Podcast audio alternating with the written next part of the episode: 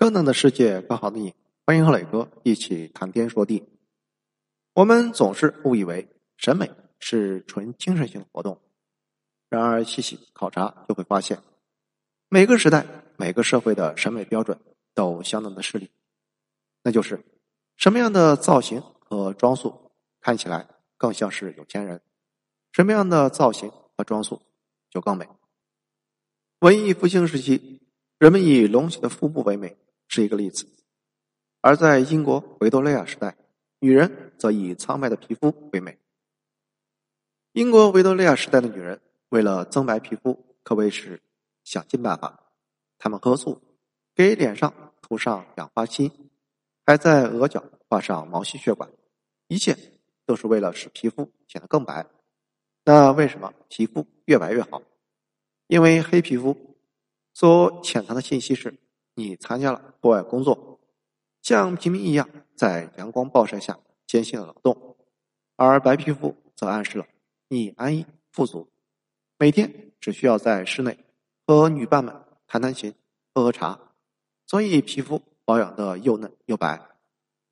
但是维多利亚时代过后，白皮肤不再那么受追捧，欧洲的城市又开始追求小麦色皮肤，因为皮肤晒黑。表明你有钱去海滩度假进行日光浴，穷人没钱去旅游才会全身苍白。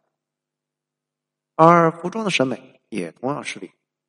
欧洲十九世纪的中产阶级女性喜欢束腰、高跟鞋和百褶裙，男性则喜爱浆洗的、挺拔的胸衣和硬硬的领结。这些衣饰是体力劳动的严重障碍，穿戴上它们。也就意味着和劳动绝缘。换句话说，中产阶级偏爱这些衣饰，很重要的一点就是因为他们帮助中产阶级与底层劳动者拉开距离。这些服装是富贵生活的标志。再往前追溯，日本平安时代的女性最喜欢的发型是长长的披肩发，她们最美的衣裳是十二单，一身十二单。由五到十二件长衣叠加而成，蓄着长披发，穿着层层叠叠的十二单，走路自然不便，生活难以自理，更不要提去劳动。所以，一个女子能够头顶长披发，身着十二单，则证明她出身富贵，无需下苦力，而且有专人侍奉饮食起居。日本女性对于披发和多层华服的喜爱，直到一六八七年。被一场大火烧个精光。在那年，江户城发生大火，贵族女子因为发型和衣服行动不便，许多人没有能从大火中逃生。看吧，血的教训才改变了他们的审美。达芬奇认为，一幅画的美不仅来自于画的内容，还来自于画幅的长宽比例，画幅的宽度与长度的比例。如果能符合黄金分割，也就是零点六一八，便达到了最美。文艺复兴时期，一篇关于宝石的论文，给了各种珠宝的重要性做了排序。一颗永流传的钻石，在当事人眼中仅仅排在第十八位，远远落于珍珠之后。考察文艺复兴时期的艺术品，大人物们佩戴珍珠的情况，也确实多于佩戴钻石。法国国王路易十二攻破米兰之后，为《最后的晚餐》所折服，发誓要将它带回自己的家乡。可惜，《最后的晚餐》是壁画，所以路易十二面临的问题不是如何运送一幅画，而是如何运送一面墙。他重金招募建筑界的厉害角色，希望建筑师为他找到完美切割并运送墙的办法，却始终。不得要领，最后只能放弃。否则，我们今天就要到法国去看《最后的晚餐》。而日本平安时代人们相信，如果有人思念自己，下衣的纽扣就会自动解开，或者思慕者的影像会出现在自己面前。和服十分宽大，古代日本人白天穿上和服遮体，晚上脱下和服铺在地上。当被褥使用，所以当日本的和歌或排句中出现了“袖子，通常也就意味着一段缠绵的男女情事。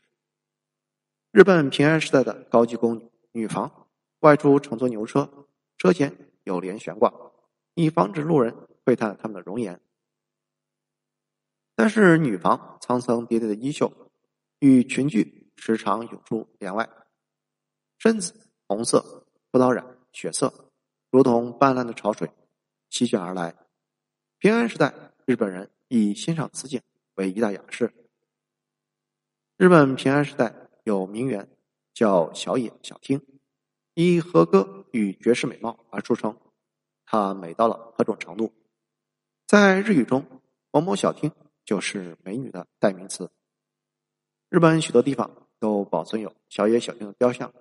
按常理推断，制作这些雕像就是为了记录小野小町如八重樱般艳丽的容姿。但实际上，几乎所有的雕像都是鸡皮鹤发的老妇人。比起家人最好的年华，日本人更希望在石头上镌刻和宣扬青春与美好转瞬即逝。人生就是无常。日本江户时期，京都的女人十分懂得保养容颜。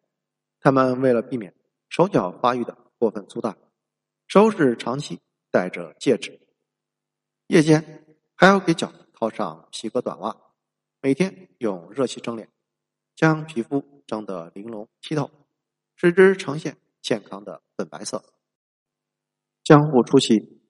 城中的女性在春季外出赏花时，会穿专门的赏花窄袖和服。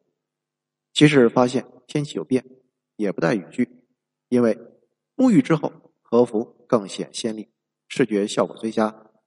想与春花比美，就得做点牺牲，淋点雨算什么？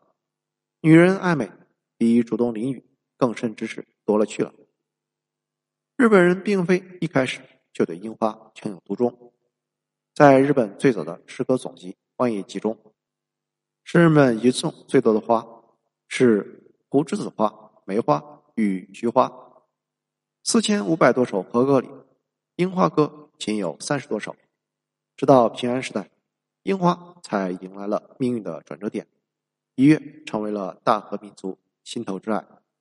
平安朝，佛教普及，佛教的无常观深入日本人的心。还有什么比花期短暂、风一吹就会落下的樱花更能证明生命是无常？樱花简直就是一部植物版的佛经，向众生现身说法。片刻绚烂之后，终将凋零。人世种种，不过是刹那繁华。谢谢收听，欢迎评论、点赞和转发。